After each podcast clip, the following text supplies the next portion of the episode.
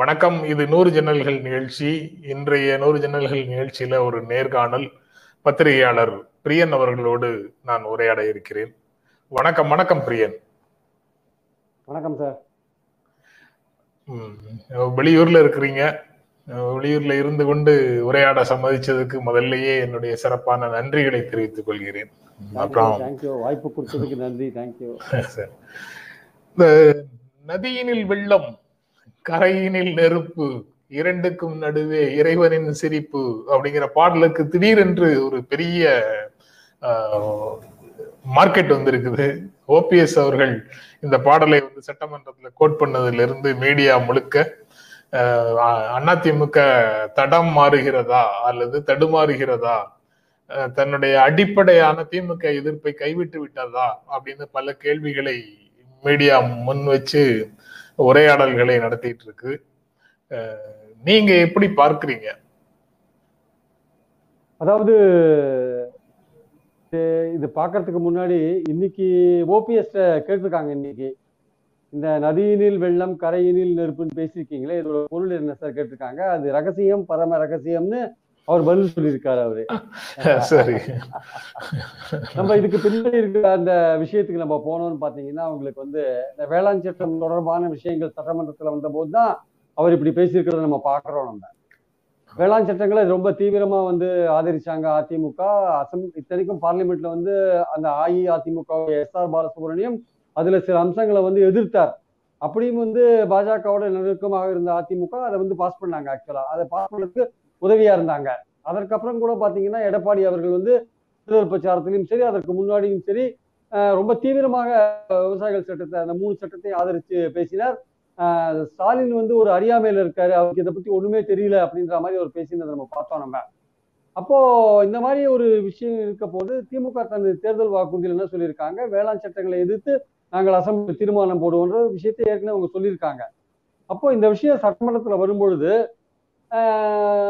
EPS OPS பண்ணியிருக்க வேண்டிய விஷயம் என்ன ஆக்சுவலா நாங்கள் இந்த சட்டத்தை தீவிரமாக ஆதரிச்சோம். அதனால நீங்கள் வந்து எதிர்த்து போடுற தீர்மானத்தை முதல் கட்டத்திலேயே நாங்கள் எதிர்க்கிறோம் வெளிநடப்பு பண்ணுறோம்னு கிளம்பி போக வேண்டியதுதான் அவங்க பண்ண வேண்டிய விஷயம். அதை விட்டுட்டு இந்த விஷயம் வந்து உயர் உச்ச நீதிமன்றத்துல இருக்கு. இந்த விஷயத்தோட சாதக பாதகங்களை ஆராயலாம். இந்த மாதிரி விஷயங்கள்லாம் பேசிட்டு நீங்கள் வெளிநடப்பு பண்ண வேண்டிய அவசியம் இல்லை. ஏன்னா இந்த இந்த சட்டம் நம்ம ரொம்ப விவசாயிகளுக்கு ஆதரவான சட்டம் தான் நீங்கள் ஆதரிச்சீங்க அதை. அப்புறம் அப்புறம் சாதக பாதகங்கள்லாம் எங்கேயிருந்து வந்தது அதில் வரவே இல்லை. அப்போ நீங்க ஏதோ ஒரு இந்த மாநில சூழல்ல வந்து நீங்க பாஜக இருந்து விலகி நிற்க விரும்புறீங்களோ அல்லது பாஜகவை பகிர்ச்சி கொள்ள விரும்பலையோ ரெண்டுத்துலயும் நீங்க தடுமாறுறீங்க. நதியினில் வெள்ளம் கரையினில் இருப்பு அப்படின்னு இருக்கிறீங்க ஆக்சுவலா ஸோ விலகி வந்தாலும் பிரச்சனை நெருங்கி போனாலும் பிரச்சனைன்னு அவங்க அஇஅதிமுக இப்ப நிர்வாகிகள் மற்றும் பலர் என்ன நினைக்கிறாங்கன்னா பாஜகவோட உறவு வேண்டாம் தான் நினைக்கிறாங்க. அப்ப நீங்க என்ன பண்றீங்க? வெளிநடப்பு செய்றீங்க. நீங்க வெளிநடப்பு செஞ்சுட்டு வந்த பிறகு என்ன ஆகுது அதுக்கு நடுவில் துரைமுருகன் பல விஷயங்கள் பேசுறாரு. உங்க சன் அமைச்சர் பதவி போன்ற விஷயங்கள் பேசுறாரு. அது அவை குறிப்பில் இடம்பெறலன்னு ஒரு விஷயம் இருக்கு. அதனால அந்த உறுதியா நம்ம சொல்ல முடியாது. அப்போ உள்ள வந்தோடனே மறுபடியும் என்ன சொல்றீங்க? எதிர்கட்சி அவைத்தலைவருக்கு என்னோட எங்களோட நிலைமை நல்லா தெரியும். அவர் நல்லா புரிஞ்சிட்டு இருக்காரு ஸோ நதியினில் வெள்ளம் கரையினில் வெறுப்பு இரண்டுக்கும் நடுவே இறைவனின் சிரிப்பு. அப்படின்னு சொல்லிட்டு அதை பேசுறாரு. அப்படியே அப்பதான் அதை பேசுறாரு ஆக்சுவலா. ஸோ இது வந்து ரொம்ப ஒரு குழப்பமான ஒரு மனநிலையில அவங்க இருக்கிறது தான் காமிக்குது ஆக்சுவலா அதாவது இந்த சட்டத்தை ஆதரிக்கவும் முடியல எதிர்க்கவும் இது- திமுக கொண்டு வந்த இந்த விஷய- தீர்மானத்தை ஆதரிக்கவும் முடியல எதிர்க்கவும் முடியல. ஆதரிச்சா வந்து பாஜகவோட கோபத்துக்கு ஆளா ஆளாவாங்க. இப்ப இருக்கிற சூழல்ல பாஜகவோட கோபத்துக்கு அவங்க ஆளாக விரும்பல. எதிர்க்கிறதுன்னு பாத்தீங்கன்னா இங்க இருக்கிற திமுக அரசு பலவித ஊழல் வழக்குகள் போன்ற விஷயங்களை கையில் எடுத்திருக்காங்க. அவங்களையும் கொஞ்சம் மென்மையான போக்கு அவங்க கடைபிடிக்கிறாங்களான்னு ஒரு முயற்சி பண்ணி பாக்குறாங்க அதிமுகல. ஸோ அதற்கான முயற்சியா என்ன பண்றாங்க? ஸோ நாங்க எங்களால இதை வந்து ஆதரிக்கவும் முடியல. எங்களால் எதிர்க்கவும் முடியல. ரெண்டுத்துக்கு நடுவில் நாங்கள் வந்து திணறிட்டு இருக்கோன்றத பட்டவர்த்தனமா போட்டு உடைக்கிற மாதிரியான ஒரு விஷயத்தை தான் ஓபிஎஸ் சொல்லியிருக்காரு. ஆனால் அவர் சொன்னாலே தவிர சொன்னாலே தவிர இந்த விஷயங்கள் வந்து பாஜக தரப்புல வந்து அவங்களுக்கு வந்து ஒரு வருத்தத்தை உருவாக்கி இருக்குன்றதை நம்ம பாக்குறோம் ஓபிஎஸோட சமீப கால பேச்சுக்கள்லாம் பார்த்தீங்கன்னா கிட்டத்தட்ட அவர் வந்து திமுகவை வந்து ஒரு ஒரு முரட்டுத்தனமாக அந்த ஜெயலலிதா காலத்து அதிமுக போல ஒரு எதிர்க்க வேண்டிய நிலையில இல்லாம ஏன்னா ஒரு மென்மையான ஒரு போக்கோட நம்ம போலாமோ அப்படின்னு ஒரு அவங்களுடைய நோக்கம் நமக்கு தெரியறத பாக்குறோம் ஆனால் இதுல என்ன பிரச்சனைனா கடந்த காலத்துல அதிமுக அப்படி வளர்க்கப்பட்ட ஒரு கட்சி அல்ல.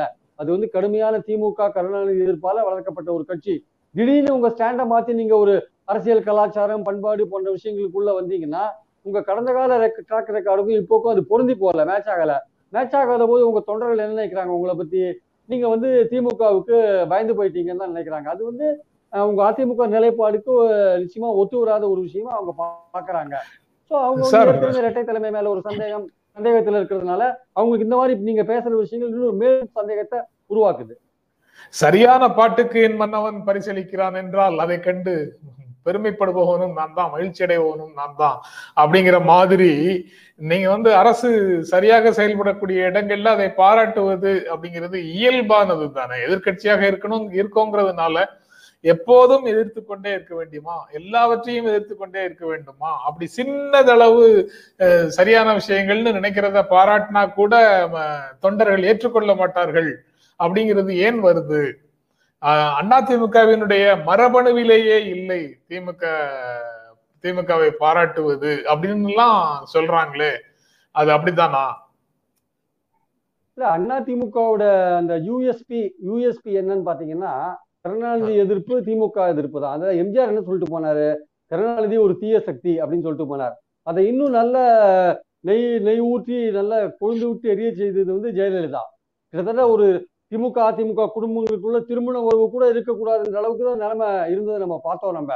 ஸோ அந்த மாதிரியான ஒரு எதிர்ப்புணர்வை வந்து நீங்க வளர்த்து வச்சுட்டு நீங்க அந்த மாதிரியான ஒரு தடம் பதித்து நீங்க வந்திருக்கீங்க நீங்க ஆக்சுவலா அப்போ நீங்க கடந்த காலத்துல ஒரு நாகரிகத்தெல்லாம் கடைபிடிச்சிருந்தீங்கன்னா இப்ப நீங்க பேசுற பேச்சுக்களை பத்தி யாரும் பெருசா எடுத்துக்க மாட்டாங்க. ஆனால் கடந்த காலத்துல நீங்க வந்து கடுமையான ஒரு எதிர்ப்பு நிலை எடுத்திருக்கீங்க. அதை வச்சுதான் அந்த யூஎஸ்பியை வச்சுதான் கட்சியை நீங்க வளர்க்குறீங்க ஆக்சுவலா அப்ப வளர்க்கும் போது இப்ப நீங்க திடீர்னு மாறி பேசும்பொழுது நீங்க கேட்கற மாதிரி இந்த ஒரு- இந்த வெறுப்பரசியல்லாம் வேண்டாமே ஒரு நட்புணர்வோடு இருக்கலாமே எதிர்க்கட்சி வந்து எதிர்கட்சி அல்லவே எல்லாமே கரெக்ட் தான். ஆனால் அது அதிமுகவுக்கு ஏன் பொருந்த மாட்டேங்குதுன்னா உங்க கடந்த கால ரோல் அப்படி இருக்கு. நீங்க கதா கதாநாயகன் திடீர்னு காமெடியா மாறினா ரசிகர்கள் வந்து ஒத்துக்க மாட்டாங்க இல்லையா திடீர்னு?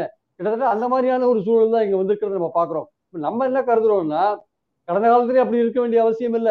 இப்பவும் திமுகவுக்கு பயந்து இப்படி இருக்க வேண்டிய அவசியம் இல்ல. கடந்த காலத்துல நீங்க ஒரு கலாச்சாரம் நட்பு போன்ற விஷயங்கள் பாரம்பரியம் அல்லது ஒரு மாண்பு மரபு போன்றதை கடைபிடிச்சீங்கன்னா இப்ப நீங்க இதை பே துறைமுருகனை பாராட்டி பேசுறீங்க. துறைமுருகனுக்கும் அதிமுகவுக்கும் என்ன மாதிரியான ஒரு வேப்பங்காய் உறவு முறை இருக்குன்னு நமக்கு தெரியும் நமக்கு. அப்படி இருக்கும்போது துரைமுருகன் வந்து ஓபிஎஸ் பாராட்டினாருன்னா அதோ நீங்க நீங்க நடந்துக்கிறத பார்த்தா நாங்கெல்லாம் எல்லாரும் கத்துக்கிறோம் அப்படின்னா துரைமுருகன் எந்த மாதிரியான ஒரு சர்ச்சையில் அடிபட்டார் நமக்கு தெரியும். அதே மாதிரி கருணாநிதியோட அடக்கத்துக்கு நீங்க இடமே கொடுக்கல. ஆனா கருணாநிதி வந்து வரலாற்று சிறப்பு தலைவர்னு பேசுறீங்க. இதெல்லாம் பார்க்கும்போது உங்க கடந்த கால பாதையிலேருந்து நீங்க மாறும் பொழுது நீங்க உங்க பாதையில நீங்க ஒரு ட்ராக் ரெக்கார்டை கிரியேட் பண்ணிட்டீங்க. நீங்க தடம் மாறும் பொழுது அது வந்து ஒரு நகைப்புக்குரிய ஒரு விஷயமாகும்.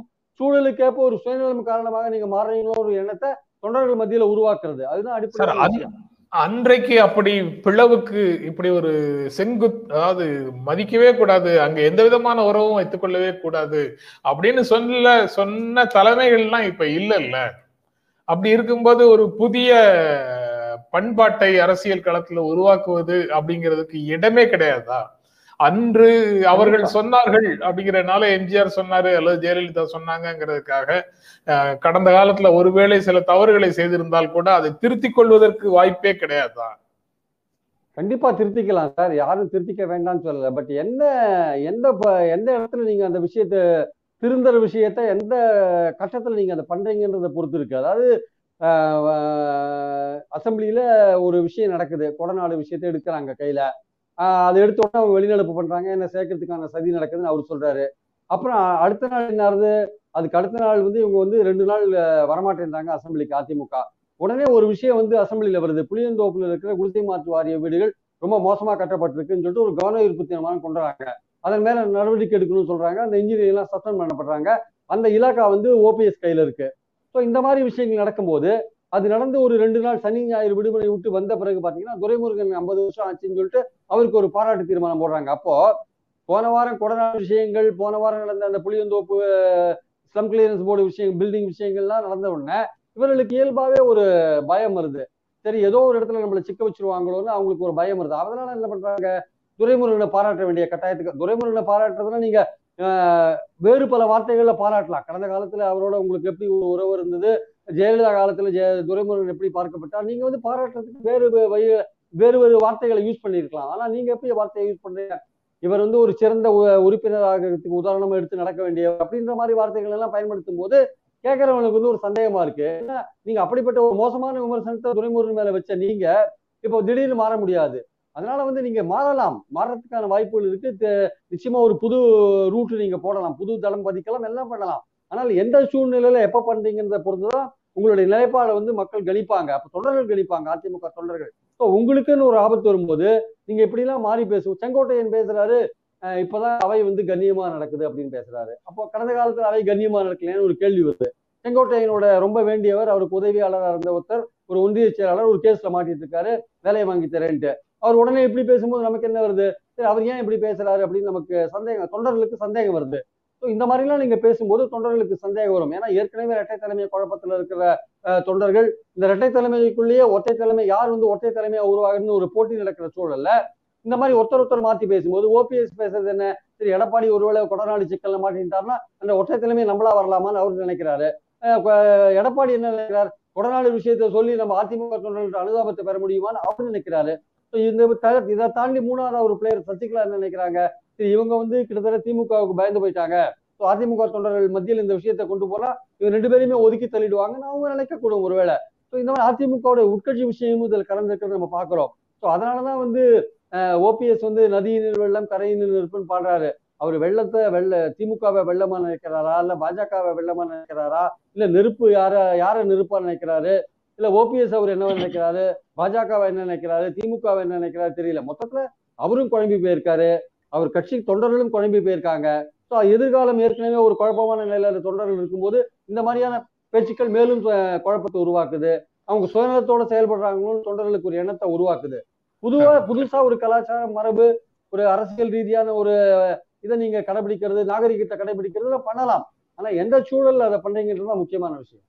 இல்ல நாங்க எந்த விதமாக அடிப்படைகளையும் விட்டு கொடுக்கவே இல்லை. நாங்கள் சாதாரணமாகத்தான் நடந்து கொண்டிருக்கிறோம். செங்கோட்டையன் சொன்னது வந்து இருமொழி கொள்கை ஆதரவாக பேசும்போதுதான் அவர் அப்படி சொன்னாரு.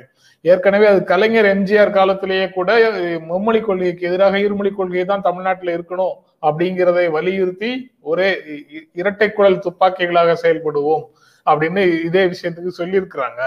அப்படி இருக்கும்போது செங் அது போக செங்கோட்டையன் இயல்பிலேயே மற்றவர்களை மாதிரி எதிர்த்தரப்பை கடுமையாக தாக்கி பேசக்கூடியவர் இல்லை. அப்படின்னு எல்லாம் இதற்கான விளக்கங்களும் கொடுக்கப்படுகின்றனவே. அந்த விளக்கங்கள் வந்து போதுமானவையாக உங்களுக்கு தெரியுதா? இல்ல.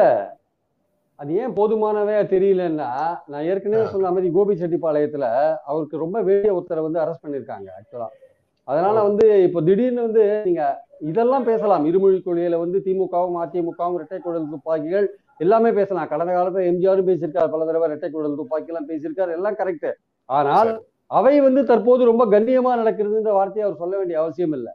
அது உண்மையிலேயே கண்ணியமா தான் நடக்குது. ஆனால் அது செங்கோட்டையன் சொல்லும்போது நமக்கு சந்தேகமா இருக்கு. அது ஸ்டாலின் வந்து பலவிதமான ஒரு அவர் வந்து ஒரு பெருந்தன்மையை காமிச்சு பலவிதமான விஷயங்கள் அவர் செஞ்சுட்டு இருக்காரு அவை கண்ணியமா நடக்குது. அவரை பத்தியே பிரைஸ் பண்ண வேண்டாம்னு ஸ்டாலின் சொல்றாரு. பல விஷயங்கள் அவர் வந்து சபை நாகரிகத்தை ரொம்ப இதா கொண்டு போறாரு. ஒரு கௌரவமா அந்த சபையை நடத்தின்னு போறாங்கிறத நம்ம பார்க்கிறோம். ஆனால் அதை சொல்ல வேண்டியது வந்து அதை சொல்லும் செங்கோட்டையன் எந்த சூழல்ல அதை சொல்றாருன்னு நம்ம பார்க்கணும் நம்ம. அதே மாதிரி தான் ஓபிஎஸ் எந்த சூழல்ல அதை சொல்றாரு பார்க்கணும். இதெல்லாம் பார்க்கும்பொழுது தான் அதிமுக தொண்டர்களுக்கு வந்து ஒரு நம்பிக்கை இல்லாத ஒரு தன்மை உருவாகிறத நம்ம பார்க்கிறோம். அது இவங்க என்னதான் சமாளிச்சா கூட இவர்களுக்கு வந்து ஏன்னா என்ன அடிப்படையான காரணம் என்னன்னா அது ஜெயலலிதாவோ எம்ஜிஆரோ யாரா இருந்தாலுமே என்ன பிரச்சனைனா அவர்கள் வந்து நீங்க எப்படி ஒரு கேஸ் போட்டாலும் சரி என்ன இருந்தாலும் சரி அந்த நிலையை எதிர்ப்பு நிலையை ரொம்ப கவனமா கையாளுவாங்க. அதே சமயத்துல மக்கள் செல்வாக்கு பெற்றவங்களா இருந்தாங்க. இந்த தேர்தலை தொட்டா அடுத்த தேர்தலில் வெற்றி பெறலாம்ன்ற நம்பிக்கையோட அவங்க உறுதியா வந்து கட்சியை வந்து கட்டுக்கோப்பா வச்சிருந்தாங்க. பட் இவர்களுக்கு வந்து இப்ப ஏற்கனவே இருக்கிற சசிகலா போன்ற சிக்கல்கள் கட்சி சிக்கல்கள் பாரதிய ஜனதாவோட உறவு இருக்கிறது கட்சிக்காரங்களுக்கு பிடிக்கல இவங்க இரட்டை போன்ற பிரச்சனைகள் ஸோ பலவித குழப்பங்கள் அவங்க இருக்கிறதுனால அவர்களுக்கே வந்து ஒரு சுயமான ஒரு முடிவு எடுக்க முடியல. சரி எத்த தின்னா பித்தம் தெளின்ற மாதிரி அவங்க இருக்காங்க ஆக்சுவலா ஸோ அந்த சூழல்ல வந்து என்ன பேசுறதுன்னு தெரியாம கட்சியோட வந்து எந்த த தடத்துல ப ப பயணம் செய்து ப- செய்து வந்தாங்களோ அந்த தடத்தையே மறந்து அவங்க பேசிட்டு இருக்கும்பொழுது தொண்டர்களுக்கு நம்பிக்கை இல்லாம போறதுல ஆச்சரியம் இல்லையே? இந்த சுயநலப்போக்கு காரணமாக அப்படின்னு சொல்லலாமா? இத சுயநலப்போக்கு காரணமாக திமுக எதிர்ப்பின் முனை மழுங்கி விட்டது அதிமுக கிட்ட அப்படின்னு சொல்ல முடியுமா? அப்படியான ஒரு எண்ணம் வந்து உருவாயிட்டு இருக்கு திமுக அதிமுக தொண்டர்கள் மத்தியில உருவாயிட்டு இருக்கு இவங்க வந்து தன்னுடைய சுயநலத்துக்காக கட்சியை பலி கொடுத்துருவாங்களோன்ற எண்ணம் வந்து ஏற்கனவே அவங்களுக்கு இரட்டை தலைமை ஒரு நம்பிக்கை இல்லாத ஒரு நிலையை உருவாக்கிட்டு இப்போ இந்த மாதிரி அவங்க பேசும்போது இன்னும் ஒரு நம்பிக்கை இல்லாத தன்மை வரும். சுயநலம் காரணமாக இவங்க பேசுறாங்களோன்ற ஒரு எண்ணம் வரும் வரதுக்கான வாய்ப்புகள் இருக்கு ஆக்சுவலா என்னன்னா அந்த எம்எல்ஏக்கள் வந்து அவ்வளவு சீக்கிரம் ஏன்னா இன்னைக்கு திமுகலேருந்து பார்த்தீங்கன்னா தொடர்ந்து அதி அதிமுகலேருந்து தொடர்ந்து பார்த்தீங்கன்னா திமுகவுக்கு போயிட்டே இருக்காங்க. இப்போ பழைய எம்எல்ஏக்கள் முன்னாள் எம்எல்ஏக்கள் முக்கிய பிரமுகர்கள் ஒன்றிய செயலாளர் மாவட்ட செயலாளர் போ அடுத்தது பாத்தீங்கன்னா பதவியில் இருக்கிறவங்களே போறதுக்கான வாய்ப்புகள் இருக்கு. இந்த கட்சி தாவல் தடை சட்டம் மட்டும் இல்லைன்னா இதெல்லாம் நிறைய எம்எல்ஏக்கள் பயணம் பண்ணியிருப்பாங்க. அதுதான் உண்மை. அடிப்படையான விஷயம் அதுதான் ஆக்சுவலா அதிமுக வந்து இது போன்ற விஷயங்கள்னால அதாவது கடந்த ஆட்சியில நடந்த தவறுகள் தொடர்பாக வரக்கூடிய வழக்குகளுக்கு ஒரு அச்சம் இருக்குது. அது ஒருவேளை வழக்குகள் வந்தா அது தொடர்பாக நடவடிக்கைகள் இருக்கு. இது மாதிரியான காரணங்கள் காரணமாக அதிமுக ஒரு பக்கம் பலவீனமாக ஆச்சு அப்படின்னு சொன்னா வலிமை பெறக்கூடிய இடத்துக்கு நாம வந்துவிட வேண்டும் அப்படின்னு யார் முன் தன்முனைப்போட செயல்படுறதுக்கான சூழல் இருக்குதுன்னு பாக்குறீங்க? இல்ல இப்போ வந்து அஇஅதிமுக அந்த மாதிரியான ஒரு அந்த தலைமை ஒற்றை தலைமை விஷயம் சசிகலா விவகாரம் இவர்கள் சுயநலமாக நடந்து கொள்வது சுயநலமாக நடந்து கொள்வது போன்ற விஷயங்கள் காரணமாக அதிமுக தொண்டர் தொண்டர்கள் வந்து ஒரு நம்பிக்கை இல்லாத இருக்கிற சூழல்ல அந்த கட்சி பலவீனமானால் அந்த இடத்த பிடிக்கிறதுக்கு வந்து நிச்சயமாக பாஜக பாஜக முயற்சி பண்ணுவாங்க. அவங்க இந்துத்துவ ஐடியாலஜியை முன்னிறுத்தி அவங்க முயற்சி பண்ணுவாங்க. கண்டிப்பா அதற்கான முயற்சி ரெண்டாயிரத்தி இருபத்தி நாலுல அவங்க எடுப்பாங்க. ஆனால் அதை விட இந்த ஓட்டுகள் பெரும்பாலும் அதிமுக ஓட்டுகள் பெரும்பாலும் நாம் தமிழர் போன்ற கட்சிகள் வந்து அதற்கான முயற்சி பண்ணுவாங்க. கொஞ்சம் திமுக பக்கமும் நிறைய திரும்பி போறதுக்கு வாய்ப்பு. அதிமுக ஓட்டுகள் திமுக பக்கம் போறதுக்கான வாய்ப்புகள் இருக்கு. நாம் தமிழர் பக்கம் போறதுக்கான வாய்ப்புகள் இருக்கு. மக்கள் நீதி மையம் கொஞ்சம் எடுத்து போறதுக்கான வாய்ப்புகள் இருக்கு. பாஜக வந்து கொஞ்சம் அந்த கொள்கை இந்துத்துவ ரீதியான விஷயங்கள்ல கொஞ்சம் அந்த அதிமுகவுக்கும் பாஜகவுக்கும் இந்த கொள்கைகளை கொஞ்சம் ஓவர்லாப்பிங் இருக்கிறதுனால இந்த ஓவர்லாப்பிங் இருக்கிறதுனால கொஞ்சம் பேர் வந்து கொஞ்சம் பாஜக சைடில் போறதுக்கான வாய்ப்புகள் இருக்கு. அதனால இவங்க நம்பிக்கை ஊற்ற அளவுக்கு இந்த இரட்டை தலைமை மக்கள் மக்கள் ஆதரவு பெறாத இருக்கிறதுனால நம்பிக்கை ஊற்ற அளவுக்கு இந்த இவங்களால நடந்துக்க முடியல. அதனால வரப்போற எதிர்காலத்துல வரப்போற காலகட்டத்துல என்ன மாதிரியான பிரச்சனைகள் கட்சிக்கு வரும் அது எப்படி தன்னை வந்து சசிகலா வந்தாலுமே சசிகலாவுக்கு என்ன மாதிரி ஆதரவு கிடைக்கும்? ஏன் அவங்களே வந்து கட்சி பொருட்படுத்தினா கூட எந்த அளவுக்கு மறுபடியும் வந்து அந்த கட்சி வலிமையா வரும்? போன்ற பல விஷயங்கள். அதிமுக டைனாமிக்ஸ்ல வந்து திமுக ஒரு பக்கம் திமுகவுடைய அந்த வழக்கு போன்ற விஷயங்கள். இன்னொரு பக்கம் பாஜக உறவு வேண்டான்னு திமுக அதிமுக நினைக்கிற விஷயங்கள். இதெல்லாம் தாண்டி சசிகலா போன்ற விஷயங்கள். இதெல்லாம் தாண்டி எப்படி இந்த கட்சி வரப்போகுதுன்றது முக்கியமான விஷயம். ஆனா தொண்டர்கள் வந்து தொடர்ந்து நம்பிக்கை எழுந்து போயிட்டு இருக்காங்க. அவங்களுக்கு நம்பிக்கை கொடுக்குற மாதிரியான விஷயங்கள் எதையுமே இந்த ரெண்டு பேரும் இரட்டை தலைமை பண்ணலைன்றதான் அடிப்படையா நம்ம பாக்குறோம் நம்ம ஆக்சுவலா நீங்க இந்த பாட்டாளி மக்கள் கட்சி ஓரளவுக்கு பல விஷயங்கள்ல சட்டமன்றத்துல வந்து திராவிட முன்னேற்ற கழகத்தினுடைய நிலையை ஒட்டி தான் செயல்படுகிறது அப்படின்னு ஒரு டெவலப்மெண்ட் பார்க்க முடியுது. நாம் தமிழர் மக்கள் நீதி மையம் போன்ற கட்சிகளும் பிளைண்டா திமுகவை எதிர்க்கிற நிலையில இல்லை. பாரதிய ஜனதா கட்சியை திமுகவை எதிர்த்து வளரக்கூடிய சூழல்ல இப்போது இருக்கிறதா அப்படிங்கிறது மிகப்பெரிய கேள்வி. சசிகலா தினகரன் போன்றவர்களும் தீவிரமாக செயல்படுவது போல தெரியல. இதுக்கு திமுகவுக்கு மாற்றாக மக்கள் நில கூட்டணி மாதிரியான அமைப்புகள் வந்து இப்போதைக்கு வெளியில வர்றதுக்கு வாய்ப்பு இல்லை. ஏன்னா ரெண்டாயிரத்தி இருபத்தி நாலு தேர்தல் முடியும் வரை அவங்க உறுதியாக திமுக கூட்டணியில தான் இருப்பாங்க. பாரதிய ஜனதா கட்சிங்கிற முதன்மையான எதிரியை தோற்கடிப்பதற்காக இந்த கூட்டணி அவசியம்ங்கிறது எல்லாருமே கமிட்டடா இருக்கிறாங்க. அப்படி இருக்கும்போது திராவிட முன்னேற்ற கழகத்தை இப்போது தமிழ்நாட்டில் உறுதியாக எதிர்ப்பதற்கு யாருமே இல்லை அப்படிங்கிற ஒரு நிலை இருக்கிறதுன்னு சொல்ல முடியுமா? கண்டிப்பா சார். அதாவது அப்படி சொல்றதை விட ஸ்டாலினுக்கு ஈக்குவலான தலைவர் இப்ப இல்லை அப்படின்னு சொல்லலாம். ஸ்டாலினை கவுண்டர் பண்ற மாதிரியான ஒரு தலைவர் வந்து இப்போ தமிழ்நாட்டுல இல்ல. அதாவது ஸ்டாலின் வந்து அந்த அந்த அந்த இடத்த பிடிச்சிட்டார் இப்போ வந்து ஆக்சுவலா பார்லிமெண்ட் எலெக்ஷன்ஸ்ல வெற்றி பெற்றது மூலமாக அசம்பிளி எலெக்ஷன்ஸ்ல வெற்றி பெற்றது மூலமாக அதன் பிறகு இந்த கோவிட் போன்ற விஷயங்களை சக்சஸ்ஃபுல்லா வெற்றிகரமா சமாளிச்சது மூலமாக இப்போ அசம்பிளி நடத்தி போற விஷயங்கள் மூலமாக தேர்தல் வாக்குறுதிகளை நிறைவேற்றுதல காட்டுறதுல மும்முரம் மும்முரத்தினால அது அந்த அந்த அந்த ஒரு எஃபர்ட்ஸ் எடுக்கிறாரு அட்லீஸ்ட் ஸோ அந்த எஃபர்ட்ஸ் எடுக்கிறதுல பார்த்தீங்கன்னா அவருக்கு ஈக்குவலான தலைவர்கள் வந்து அவருக்கு தமிழ்நாட்டு அரசியல்ல தற்சமயத்துக்கு இல்லை. இரட்டை தலைமை அதிமுகவோட இரட்டை தலைமை ஆகட்டும் இல்ல பாஜகவுடைய மாநில தலைமை ஆகட்டும் இப்போ ஸ்டாலினை எதிர்க்கிறதுனா பாஜக இருந்து மோடி தான் வந்தானுங்க ஆக்சுவலா ஸோ மோடியை தான் நீங்க அவருக்கு எதிராக நிக்க வைக்க வேண்டிய அவசியம் இருக்கும்.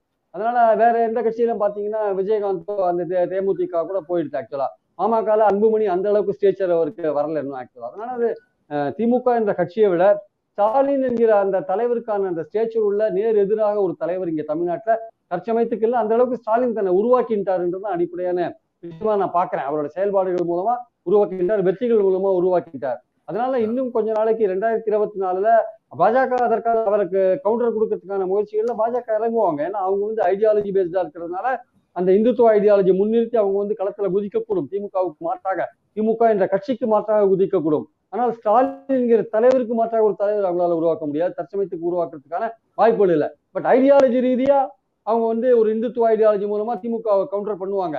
எஃபெக்டிவா மீடியா கையில இருக்கு. அவங்க கையில எல்லாம் ஒருவேளை மத்தியில ஆளுங்கட்சியா இருக்கிறதுனால அதை பண்ணுவாங்க. அதுதான் ஸ்டாலின் இங்கேயே ஒரு காமிச்சிட்டார்.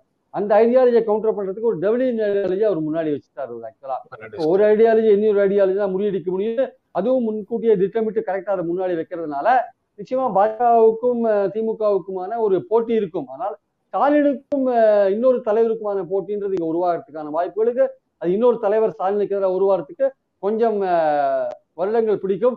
தமிழர் சீமானுக்கு அந்த வாய்ப்பு இருக்கு. பட் இமீடியட்டான அந்த வாய்ப்பு இருக்கிற மாதிரி எனக்கு தெரியல.